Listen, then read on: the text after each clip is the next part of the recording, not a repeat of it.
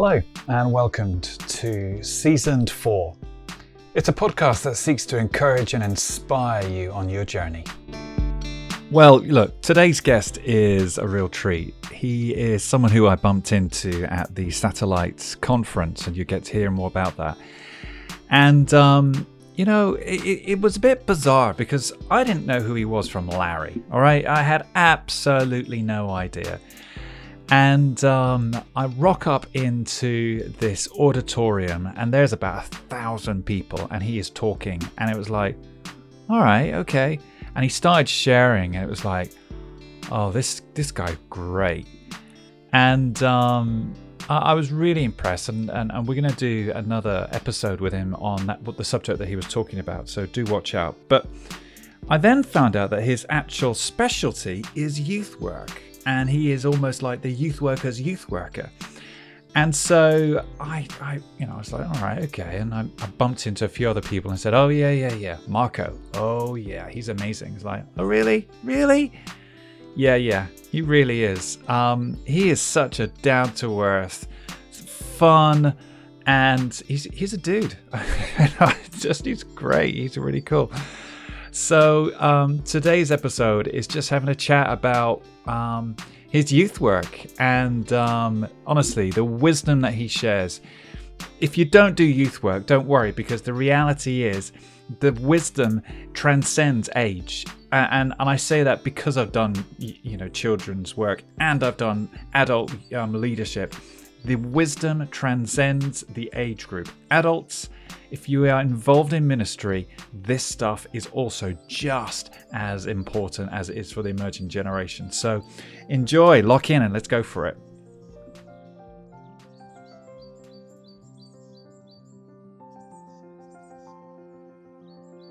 Well, we are now with my next guest, and it is a particular treat that our guest that we have is with Marko. And um, for those of you who know who Marko is, you're going, ooh, Marko. and for some of you, you're going, nope, ain't got a clue who he is. Um, Marko is a person who I bumped into at, um, it was at the Satellites Youth uh, event, which is this new event, event that's kind of one of the siblings for Soul Survivor. And, and I was there with a bunch of young people uh, in, with my youth group, with some others and um, he was doing a talk and the first thing i noticed was just this the magnificence of his beard i mean it was like uh, you know immediate i me being without hair but have obviously a beard i all i have i i wouldn't call it a man crush but i do i always mention it to my wife like good beard good beard. And and then you and then then you had these, these you do have fantastic tattoos and my mate nat moody has amazing tattoos and i always love the stories behind the, the tattoos and so and so forth. Um so anyway here you are. Here i am and yes where are an Amer- you an american as people might guess from my voice yes um yeah i live in san diego california which most of you know how where California is. San Diego is at the very southwest corner of the United States. So if I go 20 minutes west, I'm yeah. in the Pacific Ocean. Wow. If I go tw- if I go 20 minutes south, I'm at the Mexico border. So that's where I am. That's extraordinary. That's yeah. I mean, well, I mean for me, if I go 20 minutes south, I can see France. there you go. that's about as as cool as it gets. You win on cool though. That's fine. Um, so how long have you been in the lovely San Diego? I have lived in San Diego for 24 years, uh, wow. but I've been I've been in youth work now for 40 years, so very oh. long. I'm I'm an old guy. Yeah. Um, I spent uh, a number of years, uh, roughly half of my ministry life was spent uh, as what we in the States called a junior high pastor or middle school pastor. It's working specifically with 11 to 14s yeah. in a church. Yeah. Um, because that was my area of passion. Uh, and those jobs uh, for a church that can hire somebody for that age group tends to be a larger church. So I I've worked mostly in larger churches um, by default of that kind of specific calling. Yeah. And then for the last uh, couple decades, I've been working at training organizations that resource church based youth workers. So, a decade at an organization some have heard of called Youth Specialties. And then these days, I lead a, a small organization called the Youth Cartel. And for all of these years that I've lived in San Diego, I'm a volunteer with the 11 to 14s group at my church. So I'm yeah. I'm a small I'm a small group leader um, with a, a, little group of boys that, uh, on I, a weekly basis. You, I remember because I we I've, obviously we we met up we we had loved you know a couple of chats and so on and so forth. I, I think for me, I mean to be quite honest with you, you you were just you were stellar, uh, and I, and I mean that. And I'm you know we've we'll, we'll probably have a chat on about other subjects on another time. But the thing that the little workshop that us youth workers rocked up, and when you said, "Oh, and I do this, uh, basically for fun. It's not a job. You do it for the love of the people." And it was like, "Yeah, all right." So he's he's he's the real deal. He's not some guy who's and I, have got to be very careful how I say that. But but you, you know what I mean. You know, you still got your hand in. I mean, I'll say it then because yeah. it's been a it's there. You know, at 59 years old, yeah, there are many weeks where I it's about time to go over to drive over to my church to lead my small group and. Uh, I just don't know if I'm up for it. Uh, yeah. there's many times when I feel old or tired or whatever, right? Yeah. Um, and uh, as uh, there are plenty of weeks where I still love it. So, you know, I, am that's enough motivation on a lot of weeks. On the weeks where I struggle, like there have been enough of my peers, meaning people who are kind of more national youth ministry leaders who speak and write books and things like that. Yeah. Who all they all they can refer to are examples from their experience of youth work in the 80s or 90s. Oh my gosh. And I've just I just refuse to be that guy. So, um, yeah, it, it's a very important commitment to me. Um, yeah, and yeah, I get a new small group of boys uh, this this coming week, and uh, I'll be their small group leader for three years. So that's exciting. Yeah, yep. Yeah, we uh, our youth group came. Uh, we reassembled on Sunday, and it was it was buzzing. You know, and, mm. and all of them were talking about how so awesome great you know the satellite was. It's great. So so you know that you you specialize you know with the the 11 to 14 year old so middle high school i think you call it um and which is fascinating because it's it's such a formative years mm-hmm. um yeah from and it's interesting that you mention about the 90s and the 80s and how we've done youth work and how it's changed and shifted there is a there is a global story, a bit unfortunately, uh, like World War One and World War Two, and the various different economic crashes that had ripples across the whole globe. Nobody evaded from it, and we've just got through. To some extent, we're not out of it yet. A pandemic mm-hmm. that absolutely it crashed in everyone's lives. You know, no, yeah. most people I know didn't say, "Oh yeah, it was awesome." Right, a lot of people right. said I, I, struggled, but there were certain yeah. things that came to the surface, which was like, we do not want to go back to how we were before. Mm. All right. mm-hmm. So for you, with, with yeah, lenses, I would say there's a lot of people though. We'll get back to your question in a second. Yeah, I I I'm frustrated with yeah. how many, and I would say it's a majority, really? are saying we've got to get back to how it was before. Really, really. Yeah. So that's unusual. Yeah, yeah, yeah. In the UK, and it's I not like that. Yeah. I, I think maybe that's one of the sh- one of the differences between our cultures is that uh, you guys had already experienced for a decade or two ahead of us the the really trying to do ministry in a more post Christian, post church world. Yeah. Um, it's interesting because I think uh, uh, most Americans who, if they haven't been there, as particularly if they haven't interacted with church leaders in the UK, they maybe aren't often aware of that. They they perceive wrongly yeah. that be, because you have more, in a sense, integration of church and state. Um, you know, uh, having any kind of religious education, for example, is for example has been not something that's been allowed in in public schools in the states for a very long time. Yeah. Um, so we perceive wrongly that you guys have more church and state interaction.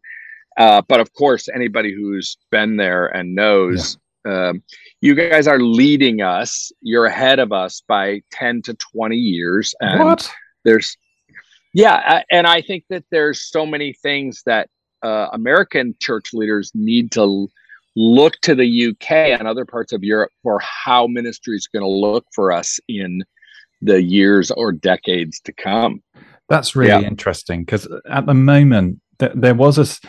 I remember, uh, you know, you know, I'm a bit younger than you. Well, and uh, I remember when youth work, um, the youth work conference was around, and and mm-hmm. everyone was talking about. Uh, isn't it great that there's loads of more youth work roles being employed?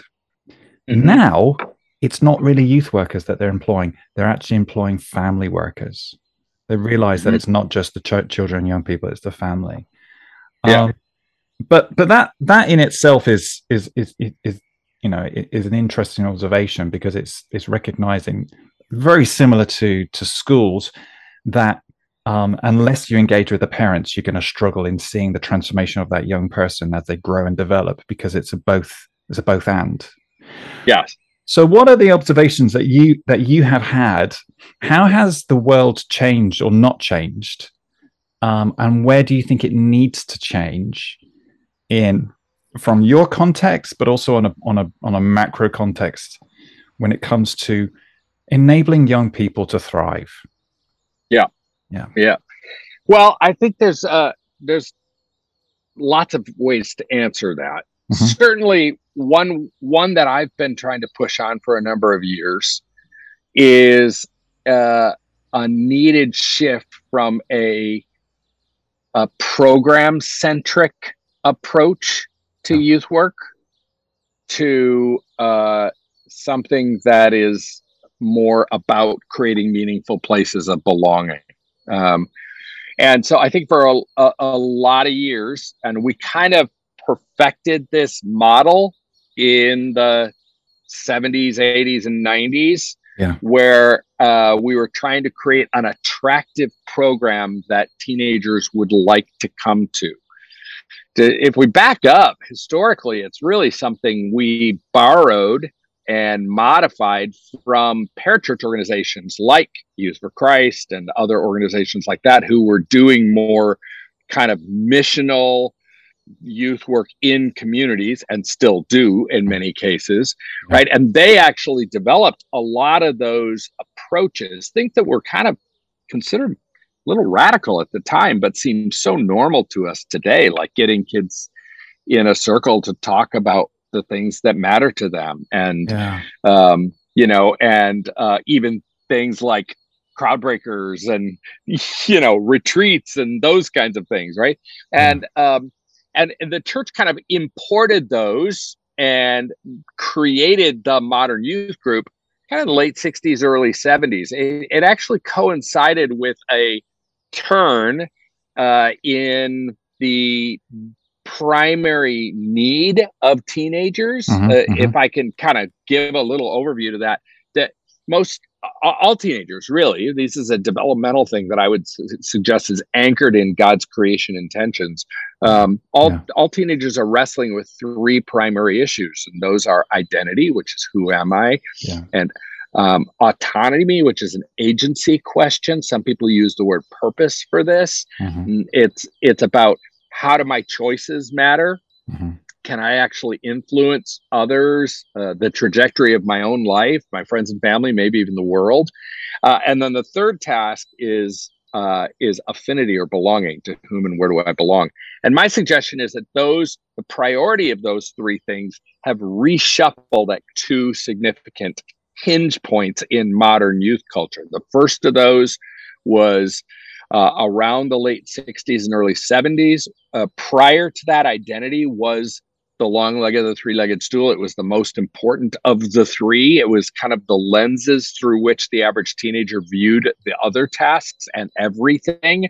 Yeah. And then with the kind of sense that youth culture was not just a passing fad and was actually something here to stay. We saw a change in our culture uh, in the late 60s and early 70s, and autonomy or purpose became the long leg of the three legged stool. Uh, in many ways, at least in the US, a lot of that came about uh, because of the reaction to the Vietnam War and teenagers wondering, do I have any agency? Can I actually make a difference in the world? Mm. And th- with that question of how am I unique and different and what, how do my choices make a difference? The idea of an isolated youth group that is program centric made some sense in the context of a church. And we worked at that model for 30 years. We could unpack what was wrong with that, but let's just say in many ways it was culturally appropriate for those three decades. Yeah. And then around the turn of millennium, we saw another really significant change take place. That, by the way, was not caused by the internet, but was fueled by the internet. The internet, the rise of the internet, was expedited this shift. Uh, and basically, what happened is, uh, for reasons that maybe I won't bother going into right now because it gets a little academic, the the uh, youth culture shifted around the turn of millennium from being a subculture to becoming the dominant culture, and became synonymous with pop culture. Yeah. And all of us, whatever age, unless we're maybe you know over 75 years old or something, all of us kind of started taking our cues from youth culture. The problem is youth culture doesn't want to be the dominant culture because they're still trying to work out how they're unique and different. And so youth culture responded around the turn millennium by splintering into thousands of cultures. And the reality today is that there is no longer one monolithic youth culture. It's thousands of youth cultures. You can't look at what we would call a high school, a secondary school, and assume that if you can reach the old, we have a. do you have Young Life there? You have Young Life too, right? I think so. I don't know to be honest with you. It's like it's like Youth for Christ. They do uh, schools based work.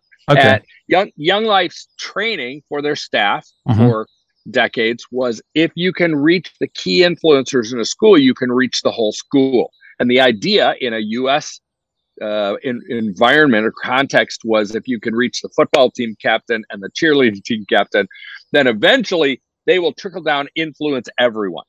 That is gone. Yeah. You might still see it in some movies, but it's gone. It doesn't it doesn't exist anymore. There are thousands of cultures and that football team captain only has influence over a small amount of people, right?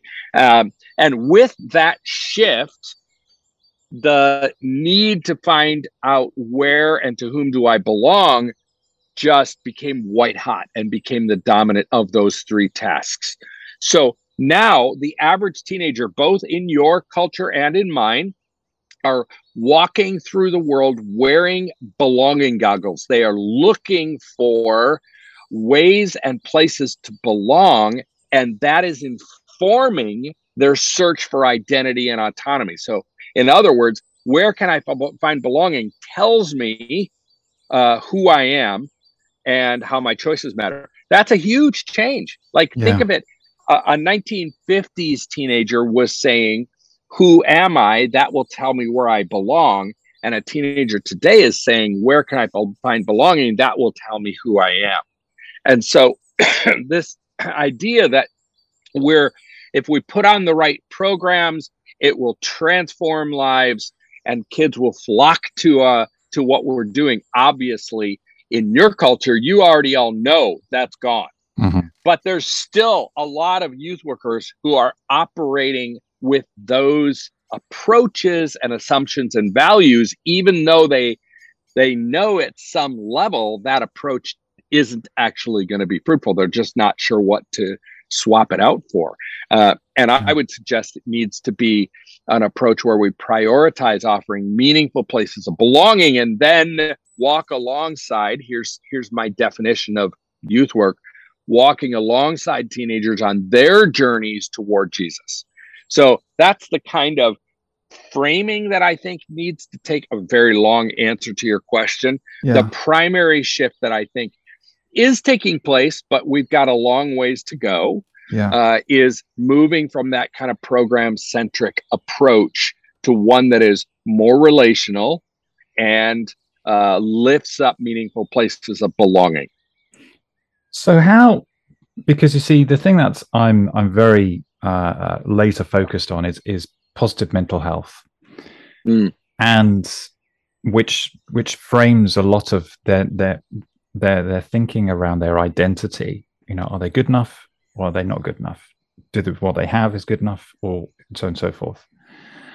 Um, the thing that I find fascinating and something I'd be really interested to hear your your take on this is with the fact that young people now no longer have to create their their tribes and their many voices in a physical world, but they can use social media like Snapchat or or um, uh, not Twitter or Facebook. What's the um, uh, the one that's really TikTok.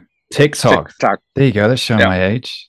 Yeah. Um, so TikTok and Snapchat are generally for the younger people. Uh, sure. And um, Instagram still too. Yes, of course, of course, of course.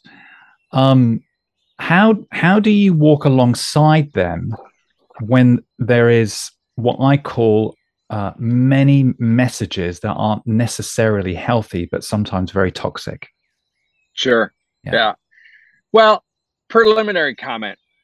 I think that uh, when the internet was early and uh, social media was getting going, and in the early days, uh, you know, the equivalent would have been chat yeah, yeah. rooms and things like that. Yeah, yeah, yeah. Uh, people prognosticated that teenagers and eventually everyone mm-hmm. were going to find their real places of belonging, including their most meaningful friendships, were not going to be tied to geography anymore, that they were going to find all of that online. That has not come to be. Uh, mm-hmm. there's, of course, stories and exceptions where you could point to that, but in general, that's not how teenagers use social media.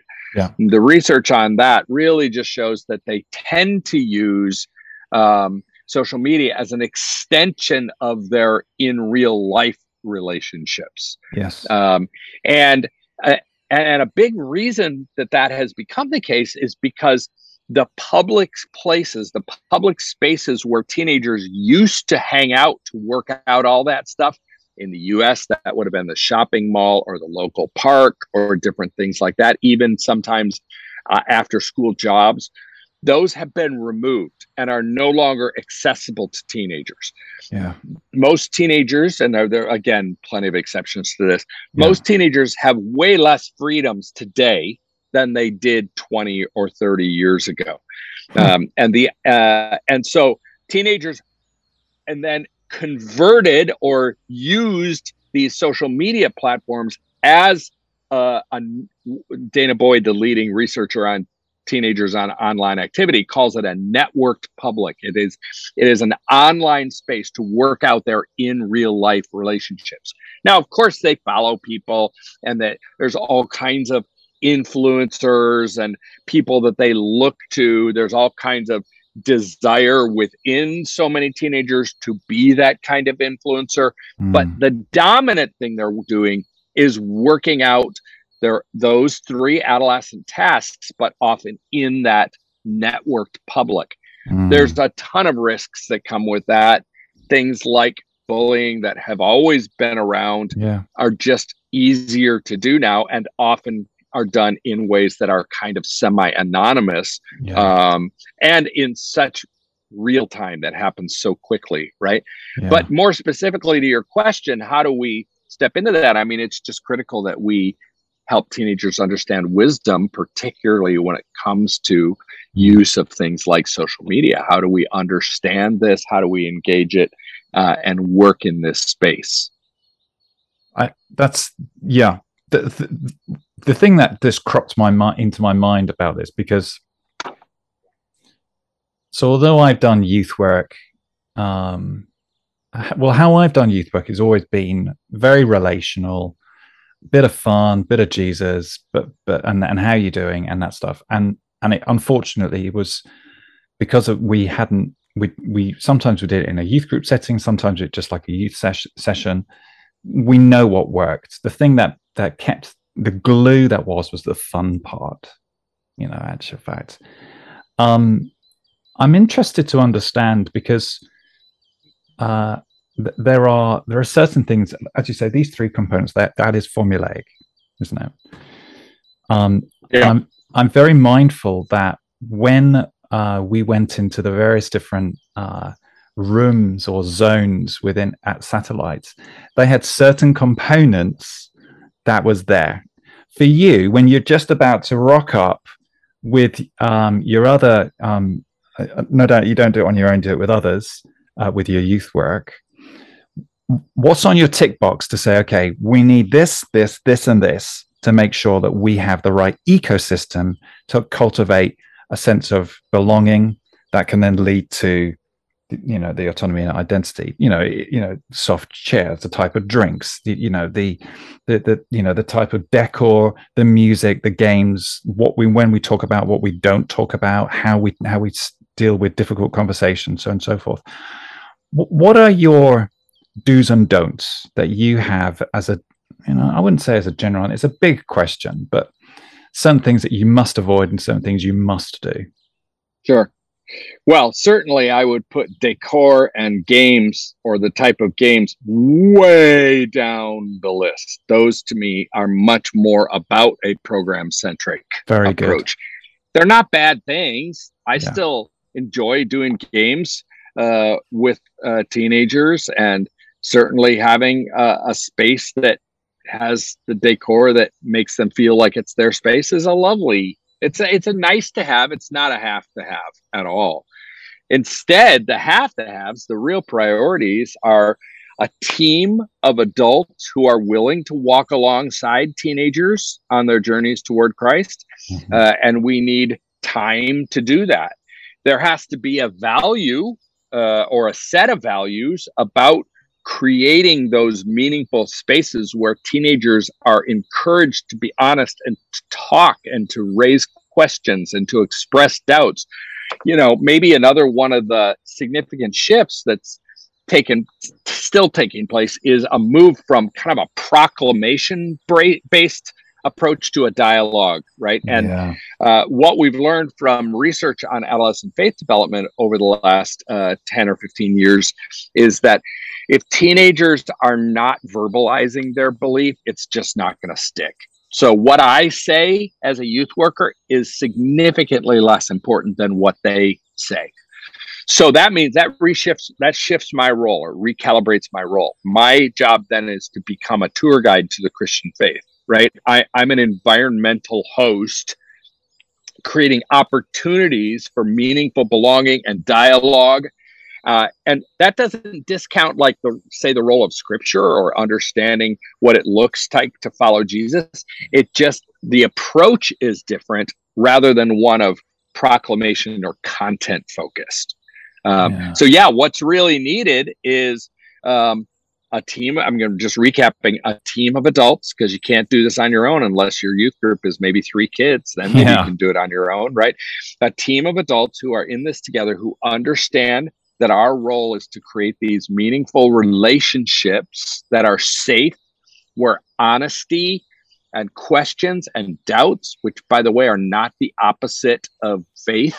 Um, yeah. And I would suggest that doubting is part of God's intention for teenagers as they move from a concrete pre adolescent faith into the beauty of abstract uh, thinking that's given to them uh, at puberty as they start to wrestle with how do I own what I actually believe.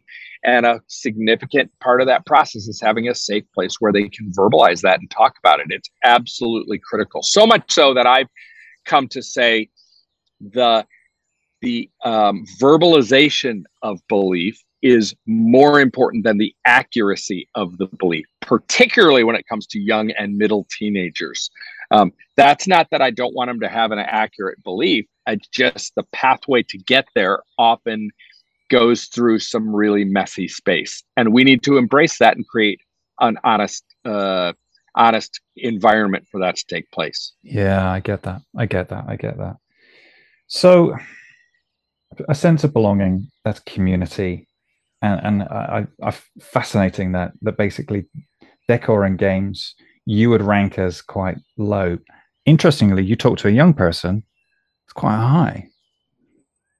From sure, uh, uh, but in terms of seeing, uh, for me, it's the it's the it's the it's a color of the wallpaper. Yeah, that, that's really, but yeah, that doesn't actually, you know, you go into a room and think, oh, it's really nice, but there are those that go rubbish. So here's where here's where I'd see the value of games since since we're talking about it. Yeah. I've seen over and over again over my many many many years of doing this that there there's lots of ways to create um, a space where our differences because we do live in this tribal space and and yeah. so many uh, you know the vast majority of youth groups are in a sense multicultural because teenagers are living in different cultures. Mm, mm, uh, and mm. so we come together and we hope to create something where those cultural differences melt away and we can create a mm. super cultural or would that be supra cultural yeah a, a, kingdom of god culture yeah, right? yeah, that's that's a blending of all that. And uh, i've seen three ways over and over again where that uh, those differences melt away. One is when we're worshiping together one is when we're serving together, and one is when we're having fun together. So I do still think that games can have a helpful role. I also think they can be really risky because games can end up being really exclusive. So there has to be a, a very intentional commitment to making anytime we're having fun to making sure that it's inclusive uh, and that it's creating an opportunity for those differences to melt away and for us to create that meaningful place of belonging. I'd also say fun is a wonderful spiritual value. God is the inventor of fun, and we should honor that because it certainly is a value to the teenagers that we're working with. Yeah, yeah, yeah, yeah. I, I find that fascinating about the serving part because to some extent, I've the, one of the main reasons. Well, you know the power of fun, right? Have I told you this yeah. one? Um, I don't know. Oh well, I, I, I say this all the time on my podcast, but I I'll tell you it because it's just one of those like oh my goodness moments.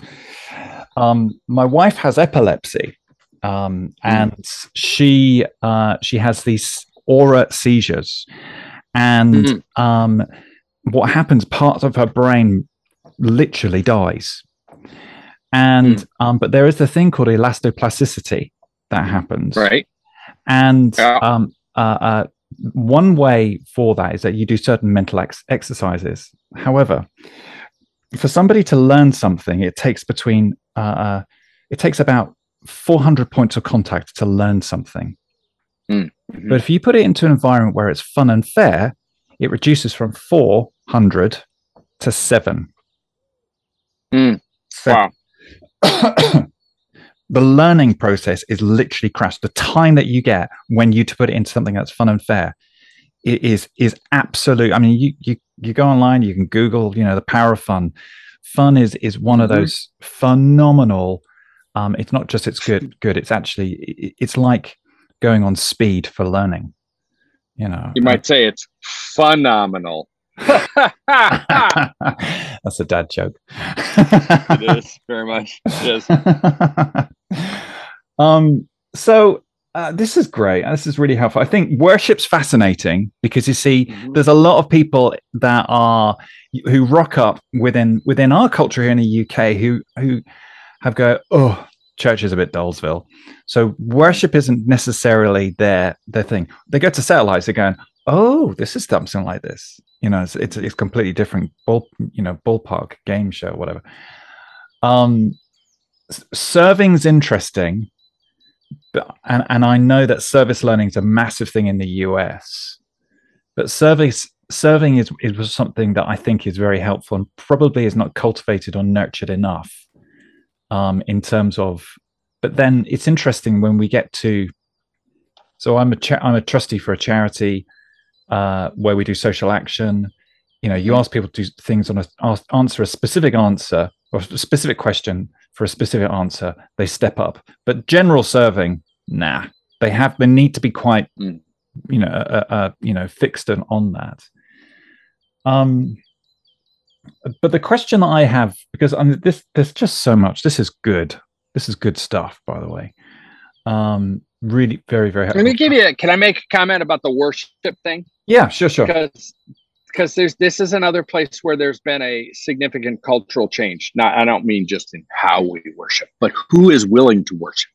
Oh, so interesting. Yeah, yeah. Go on. For for hundred for I don't know a couple hundred years, really, this kind of came about uh, with the Enlightenment. So in the modern world, mm-hmm. which we're no longer in, mm-hmm. uh, we understood what was true. There's a little model that people used to teach that was a little train and the engine was facts yes. It was rash and this would be true in the church and outside of the church everywhere right?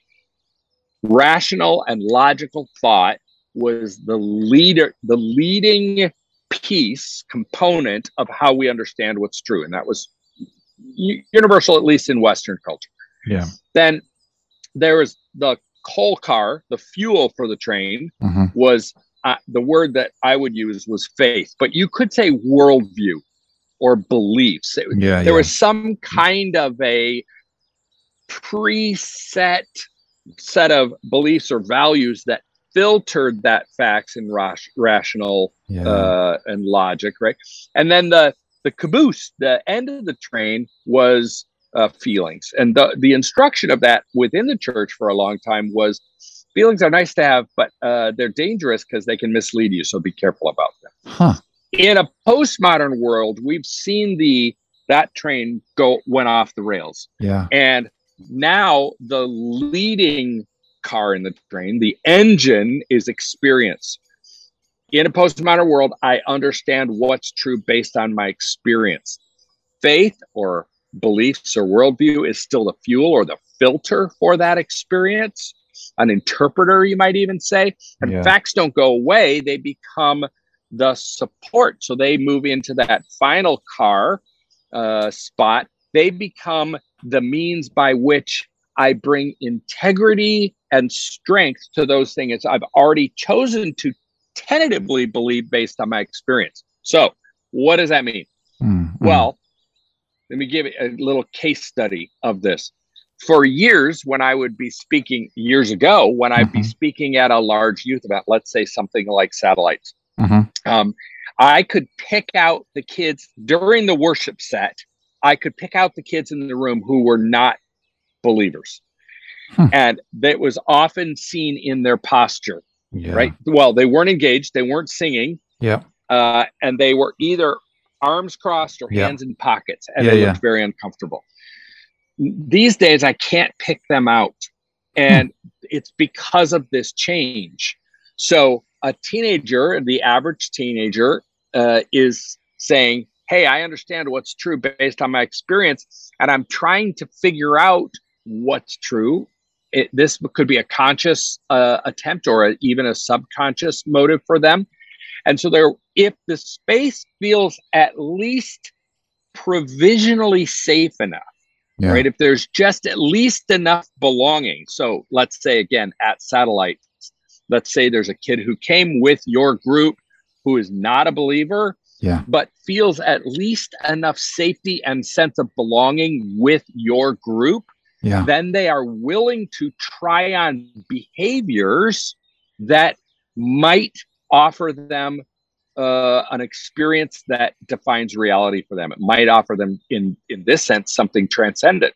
So they're willing to try on something like worship, even if they're not yet sure whether they believe in that God that they are expressing worship words and actions to. So it's a really interesting shift. it means that I find teenagers are what way more willing to try things because they don't have to have the beliefs set in place ahead of time for those behaviors. Another way of looking at that is we used to say in our churches, yeah, if you want to belong, great. Here's how you belong. First you have to you have to believe like us, then you have to behave like us, and then we'll offer belonging. But now that's reversed. And teenagers are saying to us, and this is more than just teenagers, but they're they yeah, are yeah, indigenous yeah. to this culture, right? They're saying, no, I want to I want to experience belonging first. Then I'll try on your behaviors to see if it offers me some understanding of what's true, huh. and then I will consider the beliefs behind those behaviors. Goodness gracious! I mean, for me, that that they sound like a very very um kind, inclusive there's there's all I w- I wouldn't say it's fearless, but there's definitely a sense of well, I'll give it a go. They haven't got the preconceived yeah. about no, that's rubbish. I mean, they do in some spaces, but what you're describing is that there is a uh, a more readiness to try things out, and it's possibly because the the the tribalism is so splintered that it's part of their muscle. Oh, I'll try that oh, I'll try that and I'll try that until eventually something sticks and it and it and it works for them. Yeah, I certainly a big portion of it is that. But if we're using like our satellites example of uh, your group and some kid there, mm. they still probably, if they had just randomly somehow wandered into that place, they were there by themselves, they probably wouldn't have engaged. Right? Okay. It's because they're will because they're already experiencing something like I, to use my words again that provisionally feels like belonging enough that they're willing to try on those behaviors. Brilliant. If they weren't experiencing safety and belonging this is why that has to be such a high priority in our ministries. Brilliant. Um, then uh, they wouldn't be as as willing to try on those behaviors and possibly interact with the God who wants to meet them in the middle of their experience. I love that. I love that. So, you know, we're, we're just drawing drawing to a close. I, I have one question, and it's is a bit of a random question, but I think it's one I, you know, you know that is. Um, what's giving you hope for children's and youth work, with whether it be with the adults, whether it be churches, whether it be young people, whether it be education, whatever.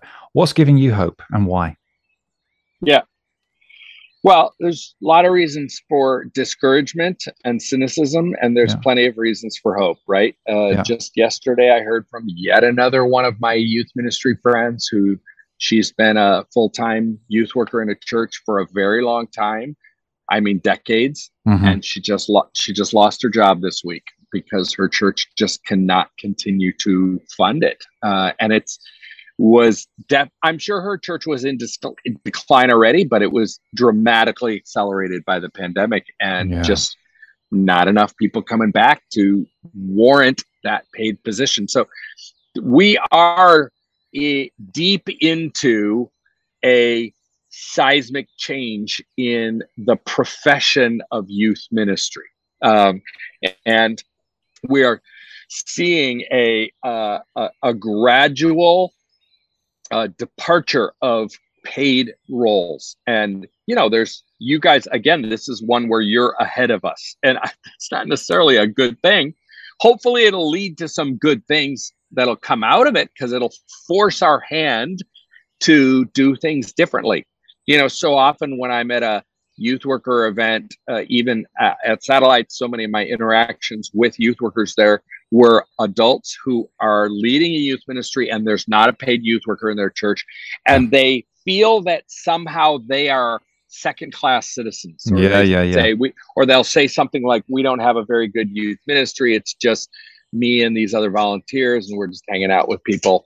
Uh, but the reality is that is a shorter pathway to really good youth ministry. And so often, many of our assumptions that used to work that we're still holding on to are often stronger expectations when we have a well funded youth ministry with a professional youth worker. It's harder to break out of our old ways of doing things mm. when we still have all those resources.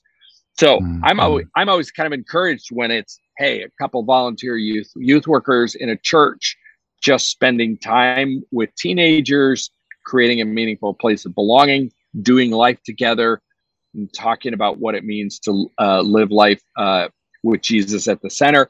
I, I'm encouraged and find lots of hope in that.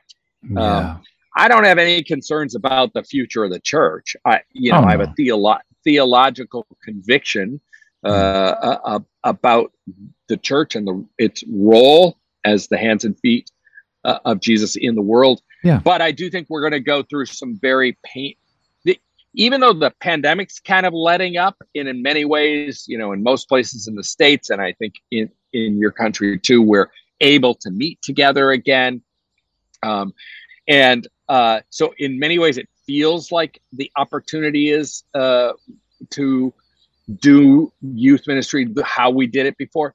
Um, we're hmm. going to see a lot of painful change in the decades to come. Uh, but uh, yeah, again, I've got all kinds of hope about that. Yeah, I I hope so. I genuinely hope there's a lot of changes. I mean, you, you, as you yeah. know, I've mentioned my, you know, I'm a, I'm a huge uh, follower of, of Ecclesia and Ed Silvoso stuff about the church being an influence in every stratus of society and not just on a Sunday and, and our little weird epochs that we live in. So, yeah, I think I, I, I love the fact that you find hope essentially from the volunteers because they choose it out of the love of the people and it's not just a job. Yeah, I find a lot of hope in smaller churches. Yes. Which remember at the beginning I told you I only worked in large churches.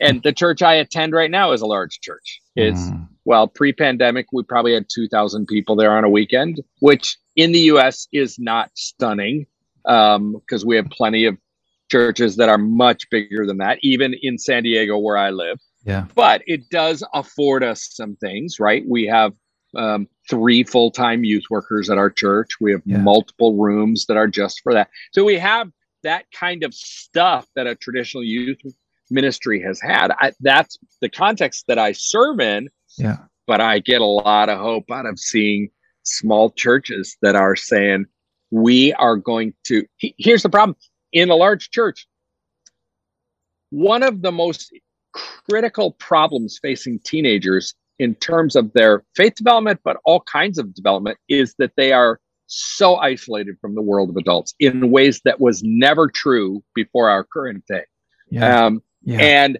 in churches with larger youth ministries we perpetuate that Amen. we isolate them even more so one of the reasons I'm bullish on smaller churches is because they can't afford to isolate the teenagers in the same way. so they're kind of their hand is forced to doing the beautiful thing of saying we are going to hopefully that they say this we're going to collectively take responsibility for the teenagers in our midst and we're going to we're going to care for them and treat them as one of our own rather than this group that meets in a building on the other side of the car park and uh, you know that we pay somebody else a pied piper to go take care of. Yeah yeah. Do you know the takeaway for me is that the hope that you have and the hope that you're seeing is that there's more people that care. Yeah. That's such a sim- simple sentence but there's more care mm. you crash the program we just want to love you in a way where it's going to meet your needs. Yeah. Yeah. And it's not that program's bad. Program's just whatever we do. Yeah, right? but it's not it's not the idol. It's a means to an end. Yeah. It's not the idol. Yeah. It's not stage centric. and we don't see the program, or we shouldn't see the program as what brings transformation. Nobody would have actually said that, but our approaches revealed that that's really what we thought. So good. So good. Marko, it's been a joy, uh, an utter privilege to have a chat with you, uh, a fellow absolutely beardy, a fellow beardy guy. I still haven't got any tattoos yet. Um, maybe. yeah, I, am an I'm a I'm a seven in the enneagram, and I woke up this morning, and it was one of these things like, oh, why am I so impatient? Sometimes it's like, oh, oh, because that, things don't happen because we're future thinkers. And, uh-huh. and yeah. I wrote down on here, I said to my wife, I think I fixed myself, which is always hilarious. It just says, live yes, in the now, right. not for the tomorrow. It's what I wrote. It's like, ah, oh, maybe that's nice. my tattoo. Nice. Yes, that's right. Today is the day that the Lord has made. We'll, we'll live yes. in it. So look, you um, know, ha- that's that's a, little like one of my tattoos. Okay, yeah, yeah. I'm gonna. It's a it's a push button. It started as a joke It's yeah. it's a push button that says push for surprise. It started as a joke between my son and I. He he we were joking about doing that, you know. Yeah, yeah, uh, yeah. But then I, I I realized it's indicative of how I want to live my life. I want to lean in with expectancy and mm. hope. Yeah. Yeah. I love that. I love that. I love that. So look, um, you you run a ministry. You have and uh, you know have content all over the world and so on and so forth. How can people get hold of you if they wanted to find out a bit more about you and the ministry you do and the service, etc.? How do they reach out to you? Yeah, I'm pretty easy to find. Uh, the website for the ministry I lead is theyouthcartel.com.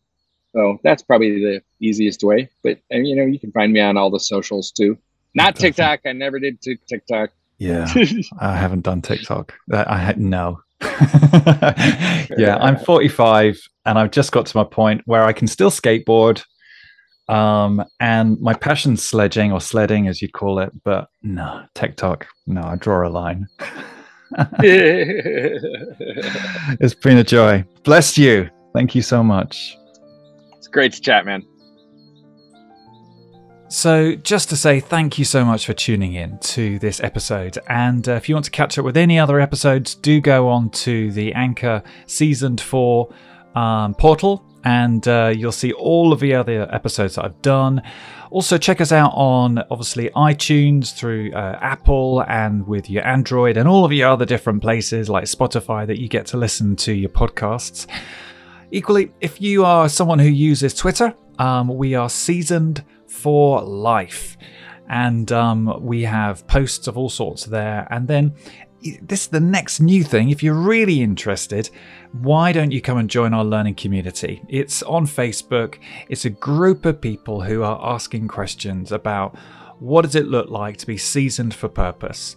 Anyway, thanks again for listening, and uh, we'll look forward to connecting with you next time.